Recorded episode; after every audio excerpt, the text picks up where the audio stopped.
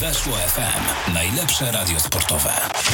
Dzień dobry, rozpoczynamy dzisiejsze Stadio Weszło. Krzysztof Rot, a moim Państwa gościem będzie dzisiaj Jakub Kręcidło, Kanal Plus Sport.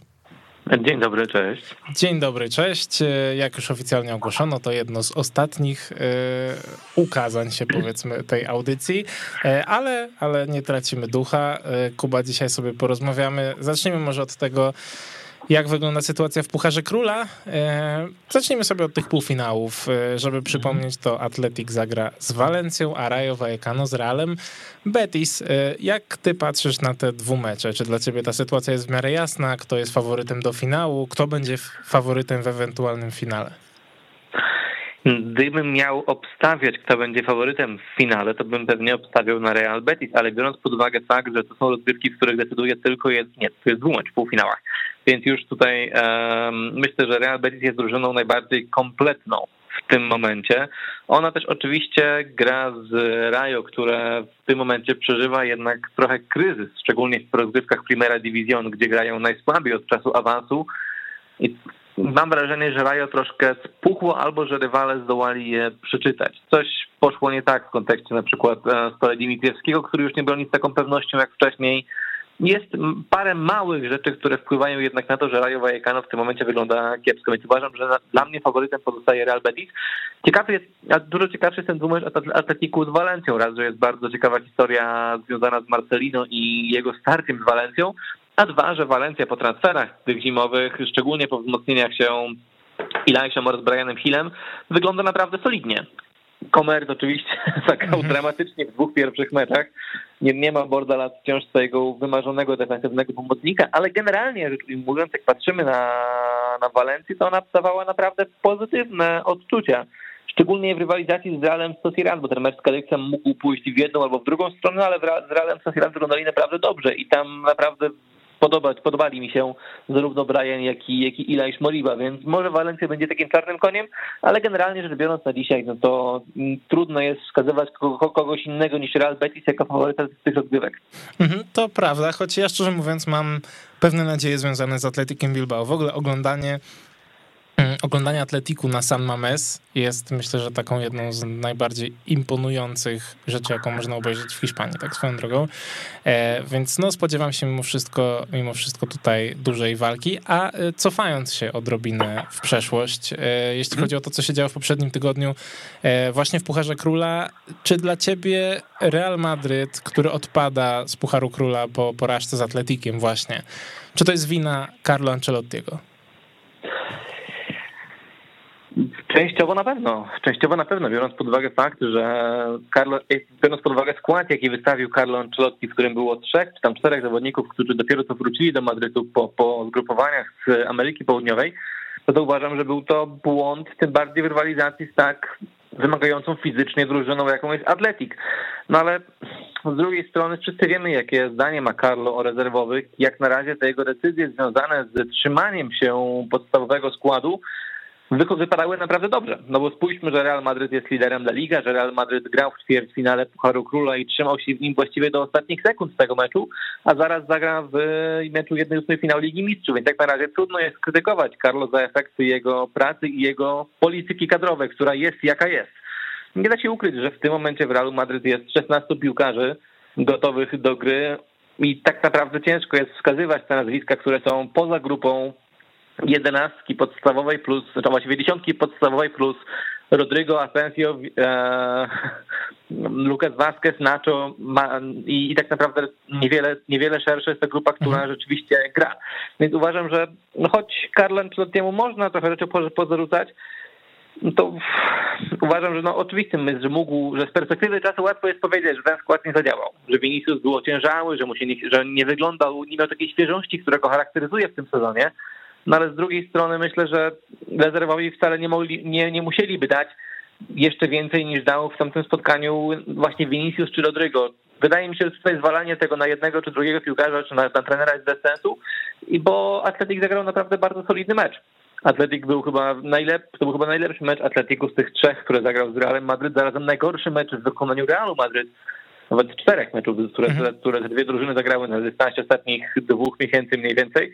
Więc tutaj mm, można żałować, że ten mecz odbywał się akurat w takim terminie, no ale to jest kurczę kwestia absurdalnego kalendarza, który wprowadzili Hiszpanii i, który, na, i na to wpływ miały, mieli działacze z Ameryki Południowej, którzy dołożyli dodatkową przerwę na kadry tutaj bym upatrywał głównego problemu, no bo ten mecz pewnie by wyglądał kompletnie inaczej, gdyby drużyny mogły grać w pełnym składzie. Tak, myślę, że w ogóle nawet Carlo Ancelotti jest w miarę zadowolony z tego, co się wydarzyło, bo dzięki temu teraz w środku tygodnia nie ma żadnego spotkania, może się przygotowywać e, spokojnie do meczów z Villarrealem i z PSG.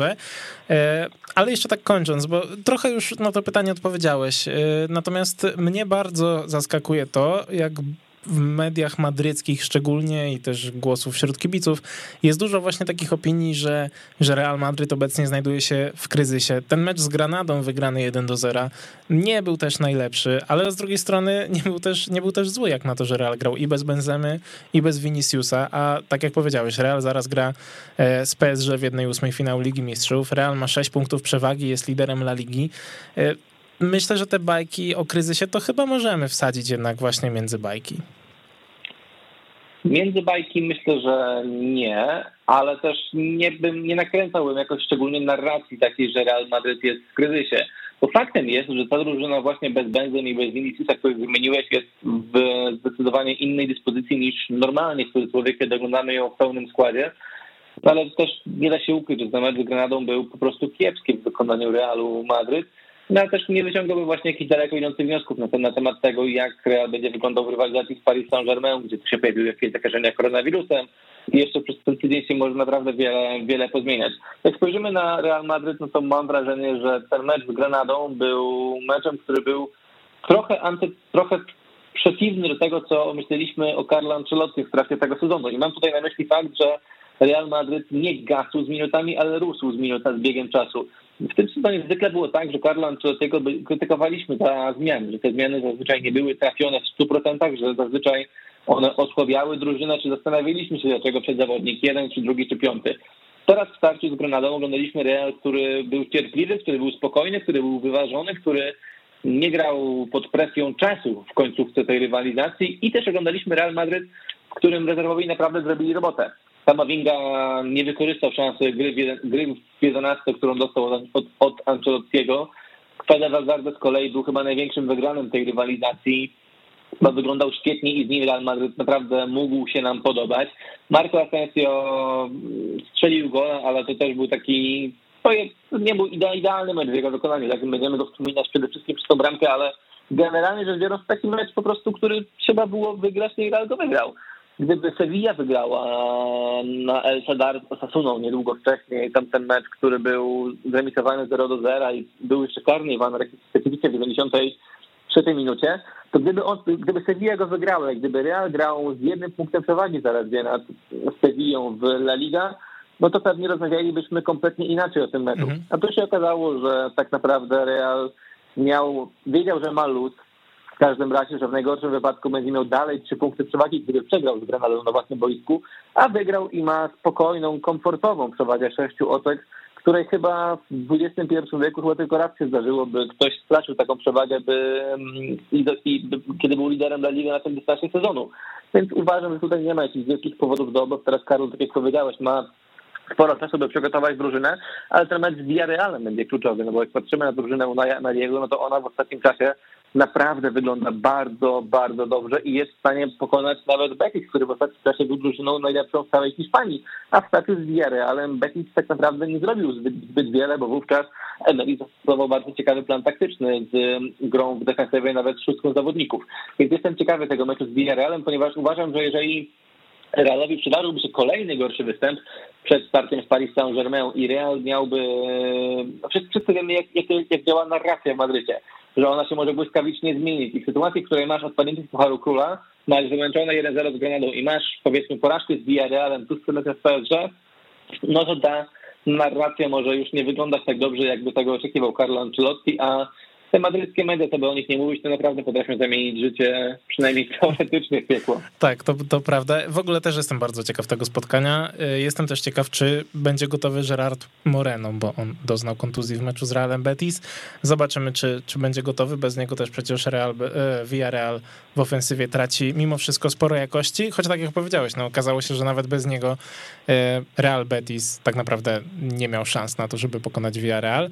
Przechodząc trochę dalej do takiego tematu, no powiedzmy, że palącego, dość też przykrego, związanego z Diego Simeone. E, on miał tego pecha, że trafił na Barcelonę, która mam wrażenie, że w tym spotkaniu na Camp Nou wygranym 4 do 2 położyła taki swój kamień węgielny pod budowę nowego projektu Szawiego.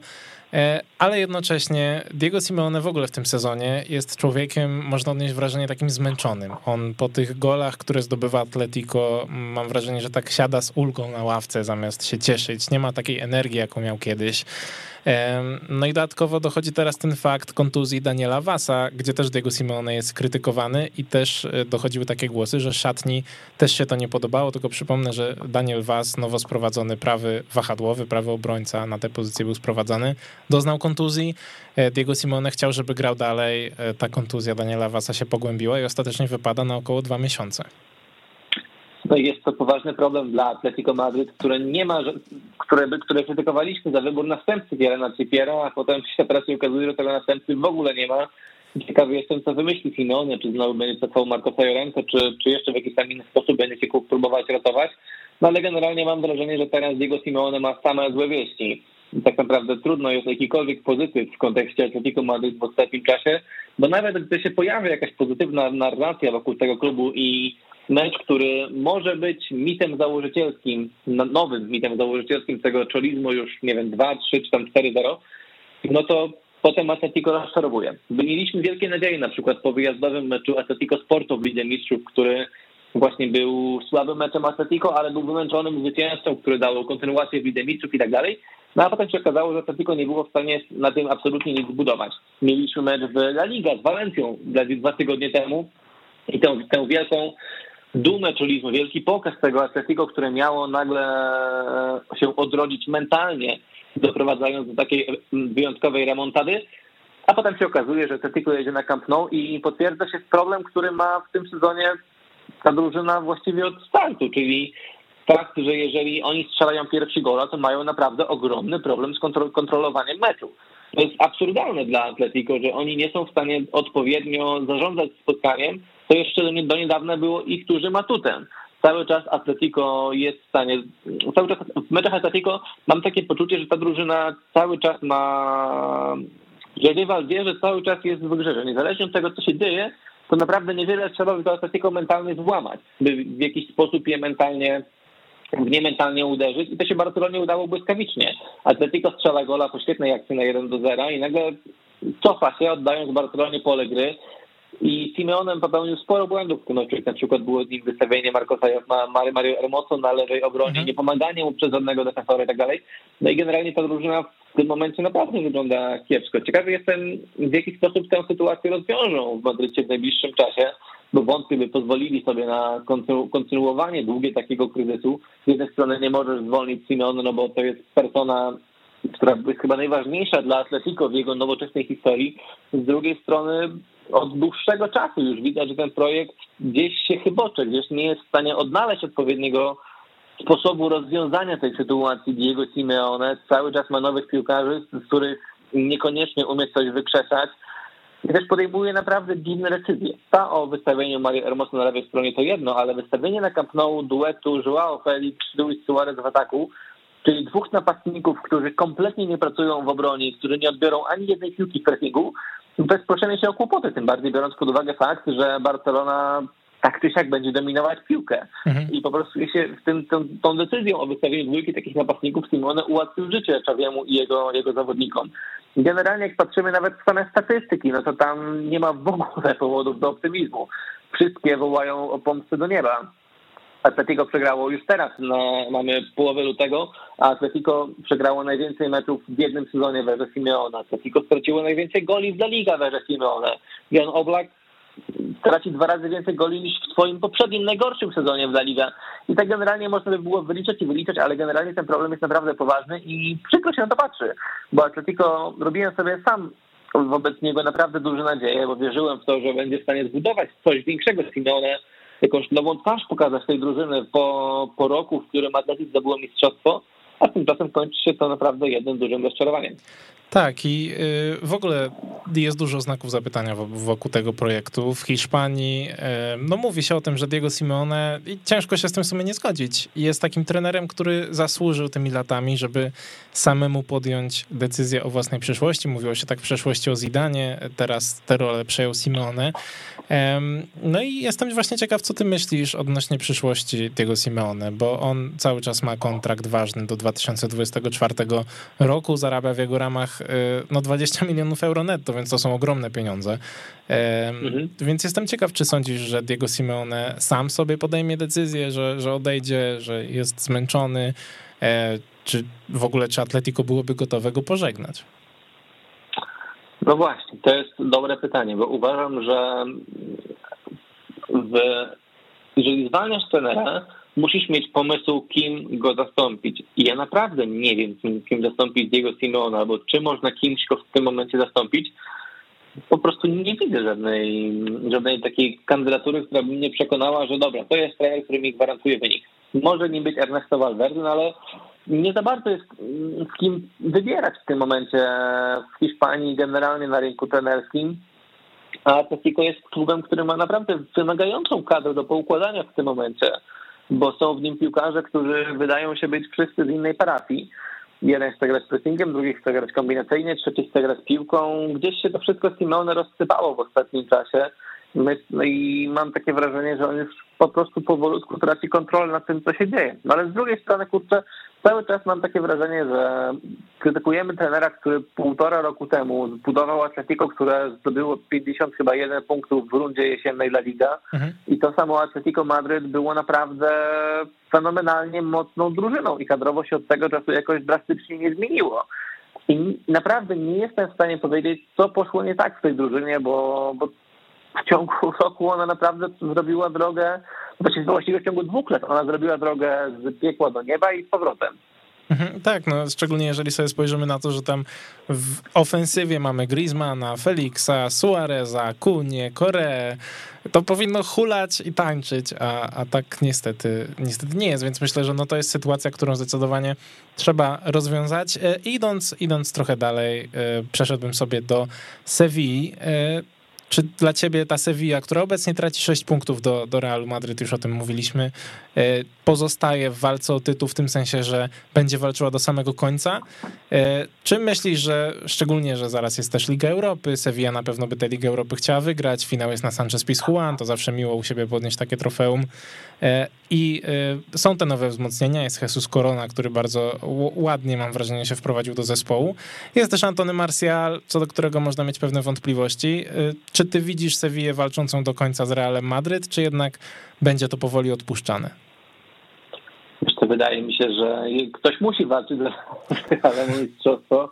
No i musi to być chyba Sevilla w tym momencie. Ten mecz na El Sadar był naprawdę najsmutniejszym od dawna w wykonaniu Sevilli, bo oni nie grali praktycznie nic.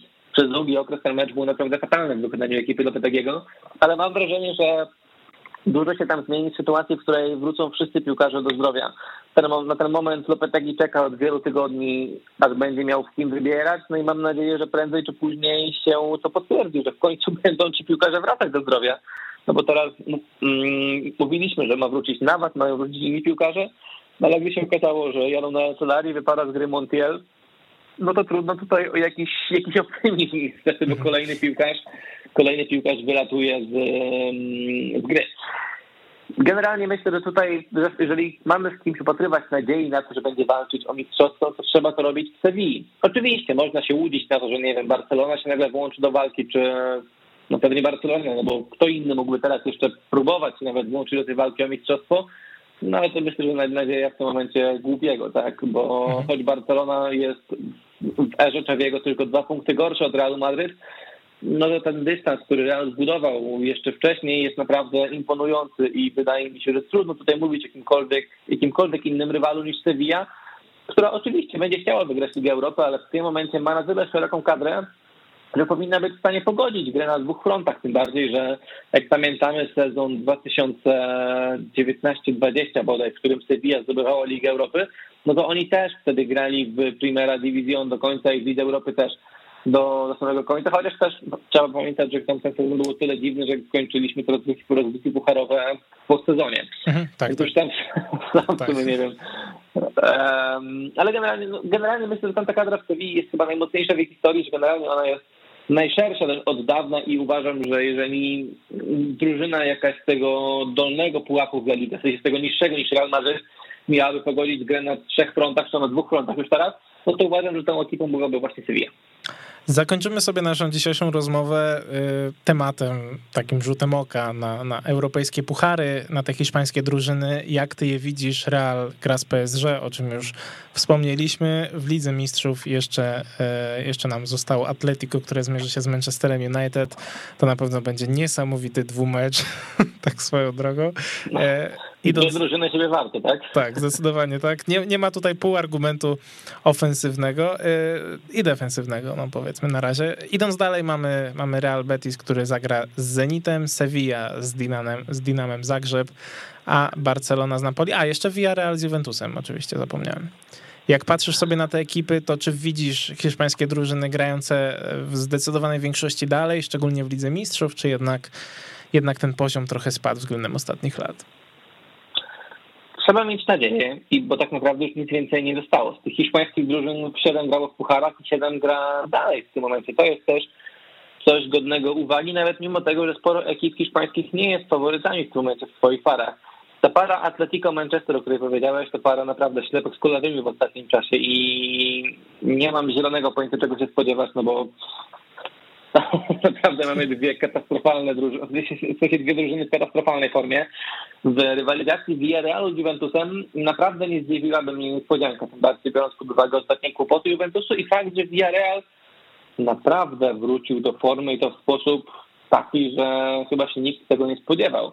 Ta drużyna miała oczywiście swoje wpadki w La Liga, na przykład z Elche, ale generalnie jak ma swój dzień, jak ma, a te dni w ostatnim czasie zdarzają się naprawdę często, to trudno jest ją zatrzymać. Tym bardziej, że Emily dostał teraz jeszcze Loselso i ma naprawdę szerokie pole manewru i uważam, że to jest drużyna, która może zrobić niemałe niespodzianki w Europie i która mam wrażenie, że może wskoczyć jeszcze do top 4 w La Liga, wypychając z niego Real Betis.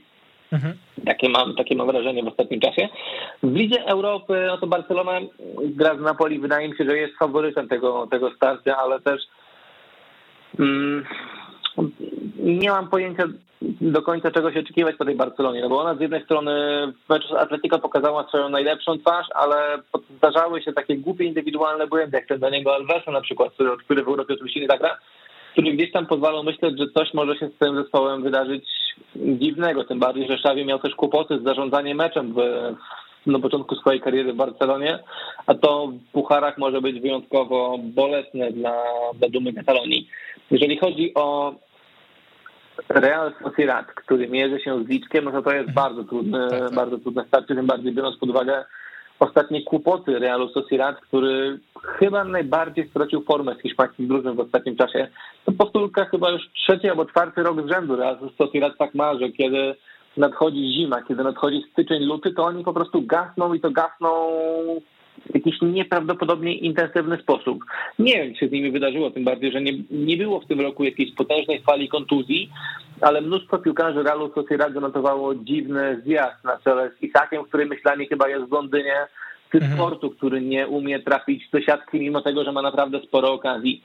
Sevilla z Dynamem Zagreb to jest zespół, który to jest para, którym się wydaje, że Sevilla powinna przejść bez większych problemów, tym bardziej, że naprawdę jest w formie drużyna Lopetegiego, mimo tego ostatniego nieudanego meczu z, z Osasuną.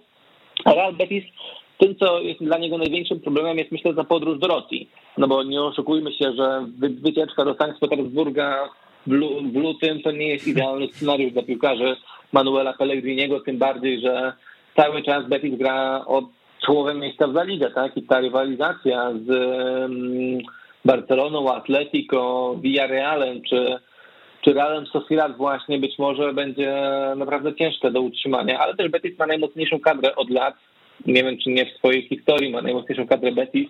Pellegrini nas naprawdę przyzwyczaił do tego w ostatnim czasie, że potrafi znakomicie szachować siłami. To widzieliśmy na przykład w meczu Pucharu Króla, który Betis wygrał na, na Anoeta z Realem Sociedad bez Petzeli czy bez Guido Rodrigueza.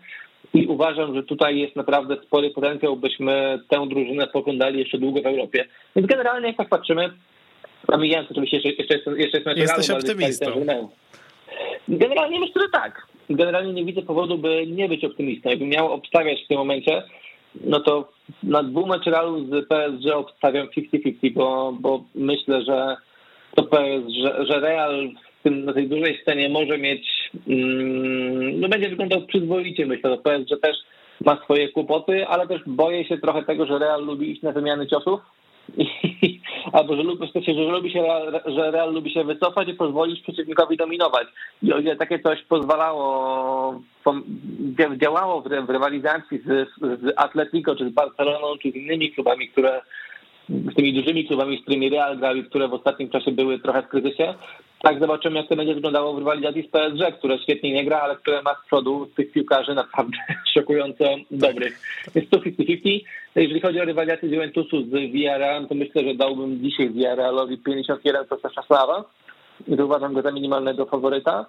Atletico z United to naprawdę nie mam zielonego pojęcia. Najchętniej dałbym jednym i drugim zero, potem czas na awans, gdyby przewrócić do tej Ligi Mistrzów to jakoś Sevilla czy coś takiego. Tak.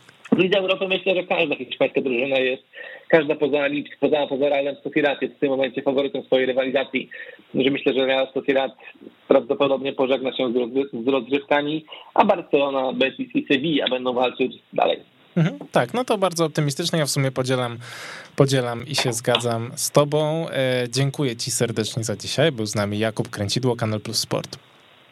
Zawsze do usług. Dziękuję bardzo. Dzięki wielkie. Ja zapraszam na krótką przerwę i za chwilę wracamy na antenę. Weszło FM. Najlepsze radio sportowe. I wracamy na antenę Weszło FM. Jest już z nami Michał Gajdek, e, portal No Camp No, jeden z socja z Barcelony. Hej Michał. Cześć Krzysiek. Słuchaj, no zaczniemy sobie oczywiście od tego mm, tematu zwycięstwa z Atletico, które było zwycięstwem okazałym. E, no i na wstępie myślę, że odpowiednim pytaniem będzie pytanie, czy to jest taki kamień węgielny, taka konsolidacja tej Barcelony Szawiego? Mam taką nadzieję oczywiście. W ogóle fajnie, że e, wreszcie się trafił pozytywny temat, o którym można tak, e, porozmawiać. Tak, tak. tak sportowe. E, tego, tego bardzo mocno brakowało. No i myślę, że właśnie pod tym względem to rzeczywiście może być taki mecz przełomowy, no bo wiemy, że Atletico w tym sezonie gdzieś tam nie radzi sobie najlepiej, ale w dalszym ciągu to jest mistrz Hiszpanii, to jest drużyna, która dla Barcelony zawsze była praktycznie niewygodnym rywalem w ostatnich latach. E, I na pewno brakowało takiego zwycięstwa, zwłaszcza też tym młodym zawodnikom, e, którzy no nie mieli jeszcze takiej wygranej na koncie. E, no i również tym weteranom, którzy od dawna takiej wygranej na koncie z kolei nie mieli. Bardzo przekonujące zwycięstwo moim zdaniem, chociaż też myślę, że parę słabych punktów można by było wskazać i jednak ten brak kontroli w drugiej połowie w pewnym momencie był widoczny. E, ale ogólnie myślę, że tak, jak najbardziej e, zdecydowanie jest to, jest to powód do optymizmu. E, mam nadzieję, że teraz to będzie szło już tylko w dobrą stronę, chociaż niekoniecznie wiem, czy w tych najbliższych meczach, bo też moim zdaniem bardzo duże znaczenie miała rola na przykład Daniego Alvesa podczas tego meczu, mhm. który grał na takiej pozycji trochę jak Żał Cancelo czy, czy Filip Lam wcześniej u, u Pepa Guardioli, czyli bardziej taki prawy obrońca powiedzmy, ale ale jednak troszkę rozgrywający, taki inverted fullback można powiedzieć. No i niestety, ale e, przez tą czerwoną kartkę bardzo głupią swoją drogą E, nie zagra w najbliższym meczu ligowym, nie zagra też w Lidze Europy z Napoli, więc tutaj na pewno Szawi od razu, nawet jeżeli znalazł rozwiązanie z Alveszem, no to od razu musi szukać jakiegoś następstwa. Mhm, tak, o tych, o tych kwestiach taktycznych, właśnie sportowych sobie porozmawiamy, tak jak mówisz, nareszcie, nareszcie jest o czym rozmawiać pod kątem sportowym, choć te kwestie instytucjonalne też poruszymy, bo, bo jest e, temat nowej umowy e, sponsorskiej. Natomiast właśnie, przechodząc, przechodząc tak stricte na boisko, jest ten Dani Alves, o którym tak jak powiedziałeś, no trudno nie, nie znajdywać tutaj e, porównań do, do Pepa Guardioli, do tego, co on robi z Zinczenką, Z João Cancelu. E, więc y, to było bardzo ciekawe. Odciążyło, mam wrażenie, mocno środek pola, szczególnie Sergio Busquetsa. Natomiast drugą kwestią był Gavi, ustawiony bliżej lewego skrzydła, który trochę tak w stylu Andresa Iniesty miał poruszać się właśnie w tych półprzestrzeniach bliżej środka. E, no i właśnie, czy dla ciebie to jest taki standard, który już teraz będziemy po prostu oglądać u Szawiego, bo okazało się, że to bardzo, bardzo dobrze funkcjonuje? Czy myślisz, że Szawi dalej szuka różnych rozwiązań i e, no nie wiem, przy powrocie Depaya, czy powiedzmy w przyszłości z Fatim, może z Dembele, zobaczymy co się będzie działo, e, ten system będzie ulegał jakiej, jakimś zmianom? Ja myślę, że Szawi też wyszedł z takiego założenia, że nie do końca chciał sadać któregoś z pomocników, e, któregoś z trójki Sergio Busquets, Frankie de Jong, Pedri, być może dlatego e, znalazł miejsce dla, dla Gaviego tam, gdzie je znalazł. Nie wiem szczerze mówiąc, czy to będzie jakiś bardziej nawracający, że tak powiem, motyw taktyczny, czy, czy on jednak będzie w dalszym ciągu głównie środkowym pomocnikiem. No na pewno w tym meczu rzeczywiście konkretnie wyszło to dobrze. W ogóle takie mam wrażenie, że bardzo prosty był ten, ten pomysł Szawiego i, i, i tak naprawdę, no nie powiem, że genialny w swojej prostocie, ale na pewno nie było tutaj przekombinowania, tak? Bo zdecydowanie więcej zawodników Barcelony miała po prostu po lewej, e, po lewej stronie boiska, tak jak mieliśmy tego Daniego Alvesa, o którym wspomniałeś bliżej środka. E, z lewej strony bardzo fajnie piłkę wyprowadzał Frankie de Jong, właściwie cofając się e, do obrońców. Gavi również schodził z tej lewej strony do środka. Tamta lewa flanka to była tak naprawdę dla Jordiego Alby, jeżeli chodzi o, o wejście idealna. No i potem przy tym skumulowaniu zawodników na lewej stronie boiska mieliśmy takie e, parę fajnych przerzutów na prawą stronę, gdzie bardzo szeroko był ustawiona Dama Traore, który sobie tam e, świetnie poczynał. E, I, I myślę, że no to naprawdę było właśnie coś fajnego, więc rzeczywiście takie troszeczkę asymetryczne ustawienie, bym powiedział, i mające na celu trochę uświć przeciwnika na tej jego prawej stronie, gdzie ostatecznie jednak akcja idzie z zupełnie drugiej E, flanki. Myślę, że jeżeli chodzi o Gawiego, no to rzeczywiście jest to zawodnik i też pamiętajmy, że no to w dalszym ciągu jest chłopak, który nie jest nawet pełnoletni i nie można też nim grać non-stop po 90 minut w każdym meczu, ale no, on naprawdę ma bardzo mocną pozycję e, w pierwszym składzie Barcelony według mnie, bo po prostu daje takie rzeczy, których e, w Barcelonie brakowało po prostu w ostatnich latach. No, jeżeli chodzi o, o tę jego grę z piłką, no to wiadomo, natomiast on też daje taką niesamowitą agresywność, możemy wręcz powiedzieć, czy, e, czy intensywność. E, sporo jest tych pojedynków fizycznych z jego, z jego udziałem, no, wbrew, wbrew być może jego wzrostowi, zwłaszcza niekoniecznie posturze, bo mignęło mi takie zdjęcie ostatnio jego z szatni on wcale nie wygląda na takiego łąka, jak mogłoby się mm, wydawać. Tak. E, ale, ale myślę, że zdecydowanie no tutaj Xavi będzie próbował go zmieścić do składu, no bo po prostu Barcelona nie stać, żeby takiego zawodnika nie wystawiać. Mhm, tak, to, to zdecydowanie jest prawda, choć myślę, że tak jak powiedziałeś, no trzeba mimo wszystko jego siłami gdzieś tam gospodarować, ale wrócił też Pedri, więc, e, więc są te opcje do rotacji jak najbardziej. E, jeszcze zanim przejdziemy do takich bardziej ogólnych tematów, chciałbym, żebyś ocenił w miarę czy, czy podzielił się swoim zdaniem na temat tych transferów, które do tej pory zostały dokonane, bo no Adama Traore miał wejście niesamowite do Barcelony. Zagrał naprawdę bardzo dobre spotkanie, choć widać było momentami jego mankamenty z gry w Anglii, e, to znaczy ta, ten brak precyzji przy dośrodkowaniu, przy różnych takich decyzjach w okolicach pola karnego, natomiast myślę, że on samą swoją taką fizycznością jest w stanie e, powozić tych obrońców e, w La Lidze.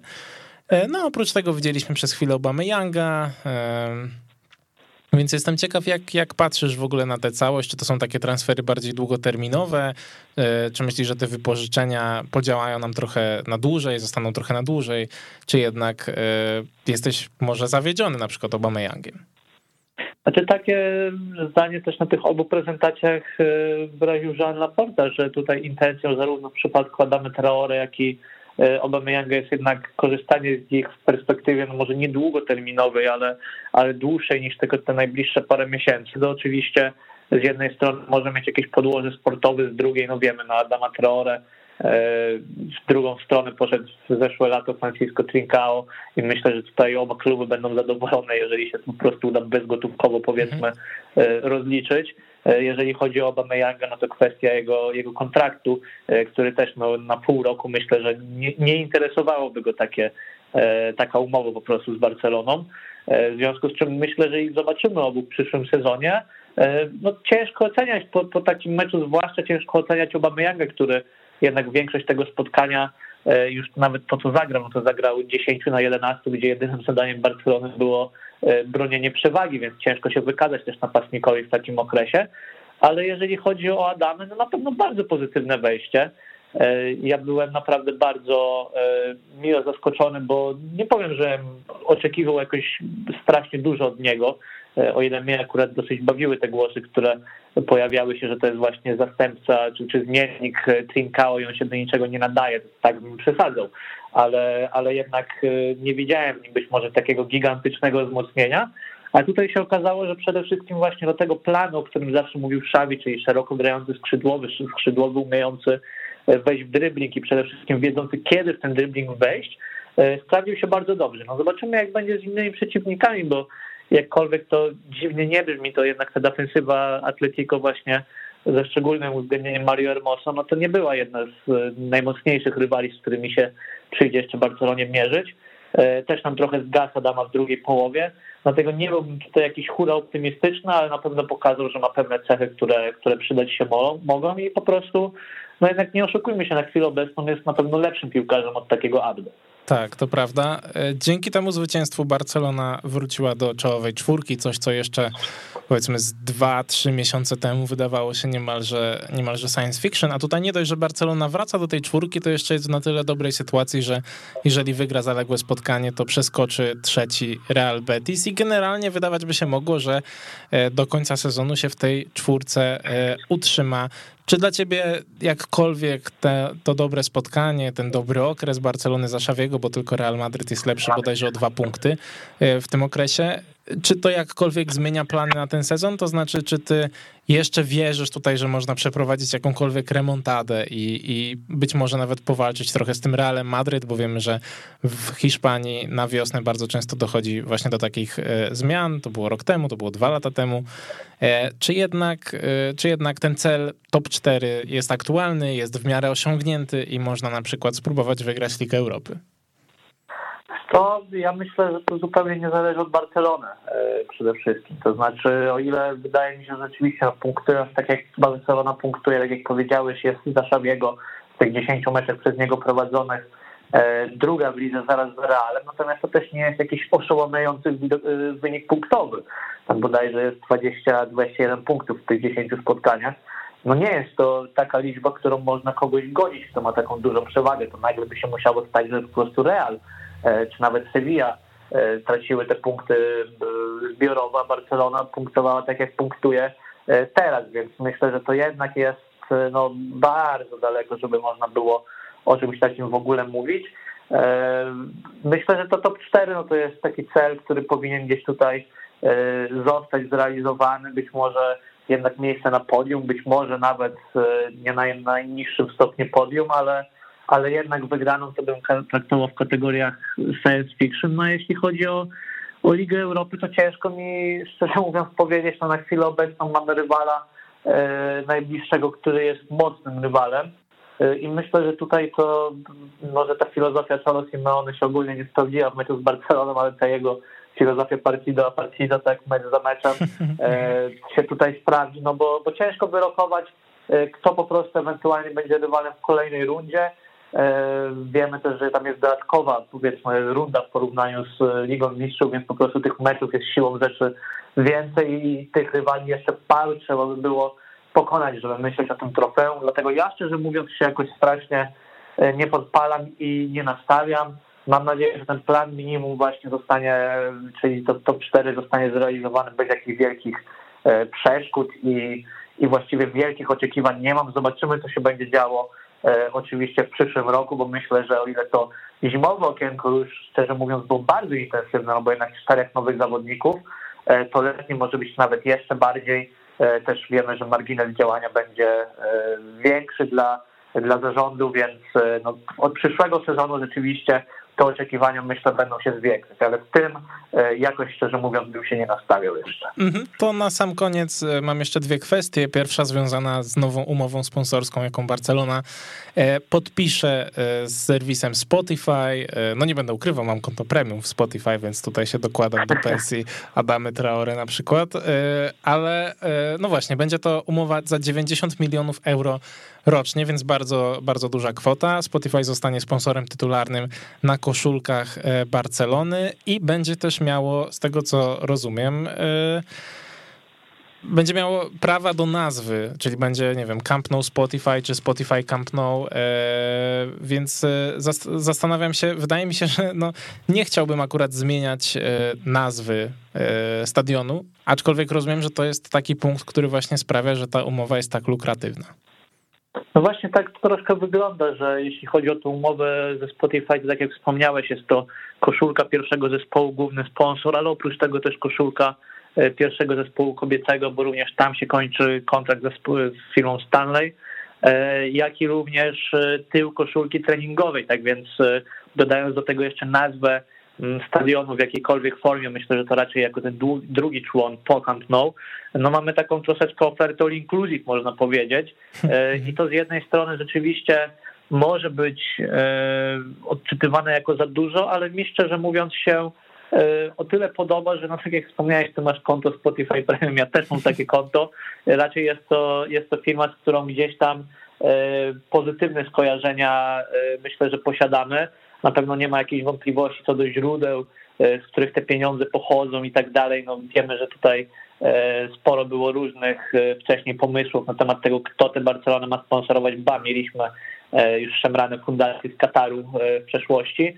Pod tym względem na pewno jest to plus i ja po prostu liczę, że taka też relacja właśnie nie, że jeden sponsor jest na przykład na koszulkach męskich, drugi jest na koszulkach damskich, trzeci jest na koszulce treningowej, czwarty jest na rękawie i tak dalej, i robienie z siebie takiego słupa reklamowego troszkę e, pozwoli na nawiązanie takiej rzeczywiście relacji biznesowo-partnerskiej, czyli że e, nie skończy się to tylko i wyłącznie na tym, żeby Spotify płaciło pieniądze, Barcelona je otrzymywała w zamian za te miejsca do ekspozycji ich logo, tylko że rzeczywiście tutaj e, jakaś będzie wzajemna, wzajemne wsparcie w tym sektorze, można powiedzieć, no, nowych technologii jednak, gdzie Barcelona ma sporo do nadrobienia, myślę, i dlatego mi to aż tak nie przeszkadza. Jeżeli chodzi o te nazwy stadionu, to też warto e, wspomnieć, no po pierwsze to i tak się miało wydarzyć, e, miało się to wydarzyć po remoncie Camp Nou, po jego odnowieniu i tutaj myślę, że w tym kontekście trzeba to rozpatrywać. No jeżeli to rzeczywiście ma być, nie znamy jeszcze oficjalnych szczegółów, ale jeżeli to rzeczywiście ma być umowa na 3 lata, no to ja nie wiem, czy to jest aż tak lukratywny biznes dla, dla Spotify z tą nazwą stadionu, bo tym stadion, na tym stadionie tak naprawdę będzie przez te trzy lata prowadzone będą prace remontowe. Okresowo Barcelona tam w ogóle nie będzie grać meczów, będzie grała na innym stadionie. E, w związku z czym e, myślę, że to jest taka co najwyżej no, wisienka na torcie, a nie jakiś kluczowy element tego, e, tej umowy. Tak, to, to prawda. W ogóle mimo wszystko oceniamy ten ruch na pewno pozytywnie. To największa umowa sponsorska w historii klubu i na pewno nie wiem, czy pozwoli powalczyć o podpis Erlinga Halanda. Wiemy, że to jakiś tam wielki cel w głowie Laporty na pewno jest, e, ale myślę, że, że dużo większy zakres ruchów będzie miał zarząd Barcelony podczas letniego okna. E, na sam koniec tylko cię zapytam e, o odejście Ferrana Revertera, bo to jest taka informacja, która pojawiła się dzisiaj. Rzekomo z powodu, z powodu przyczyn rodzinnych, natomiast no, myślę, że wiemy swoje i pojawiły się też takie informacje, że E, że chodziło o jakieś tam rozbieżności w zarządzaniu, w zarządzaniu klubem. E, I powiem ci, że ja widzę to tak, że Mateo Alemanie jest bardziej takim gościem od strony sportowej, który patrzy, buduje klub, buduje klub, a Ferran Reverter jest mimo wszystko bardziej finansistą i może patrzeć na Barcelonę jak na przedsiębiorstwo, więc może jakieś tam różnice w tym aspekcie mogły się między panami pojawić. Bardzo możliwe. Ja myślę, że no tak jak wspomniałeś, to jest news dzisiaj, on gruchnął bardzo nagle. Nie było takich spekulacji wcześniej. Nikt e, niczego nie mówił, że to jest znaczy, że fajnie jest to wszystko chronione gdzieś tam w klubie e, na szczęście, albo po prostu było to nagłe wydarzenie i wtedy z jakiegoś względu trzeba by to było pewnie łączyć z tą umową sponsorską e, ze Spotify.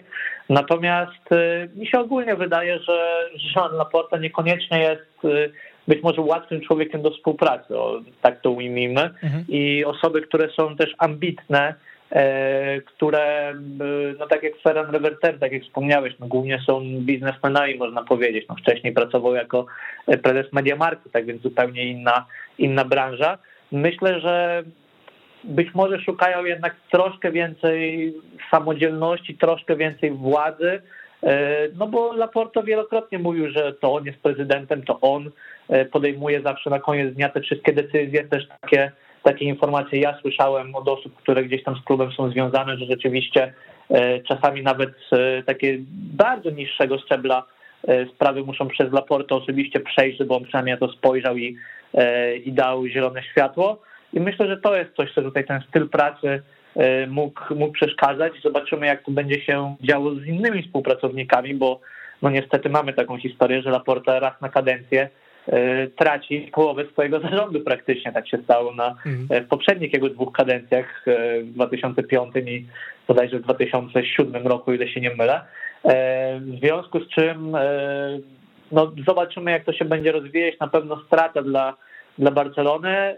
Też mi się nie chce wierzyć w jakieś powody rodzinne, ale myślę, że dużo nam powie to, y, jakie teraz stanowisko obejmie Ferran Reverter, bo też można było słyszeć, że dostał ofertę po prostu nie do odrzucenia z jakiegoś podmiotu tak stricte komercyjnego i po prostu zdecydował się przyjąć. Mhm, jest to też zdecydowanie, zdecydowanie opcja.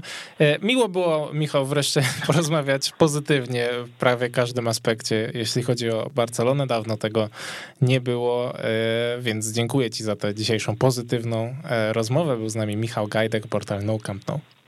Dziękuję również. Dzięki wielkie. E, ja Was zapraszam już od razu na następne Estadio Weszło. E, w tym tygodniu będą rozgrywane półfinały Pucharu Króla, w weekend tradycyjnie kolejka ligowa, a z przyszłym tygodniem zaczynamy e, Ligę Mistrzów, fazę pucharową, również Ligę Europy. No to wszystko zapraszam. To było Stadio Weszło. Krzysztof Rot. Do zobaczenia.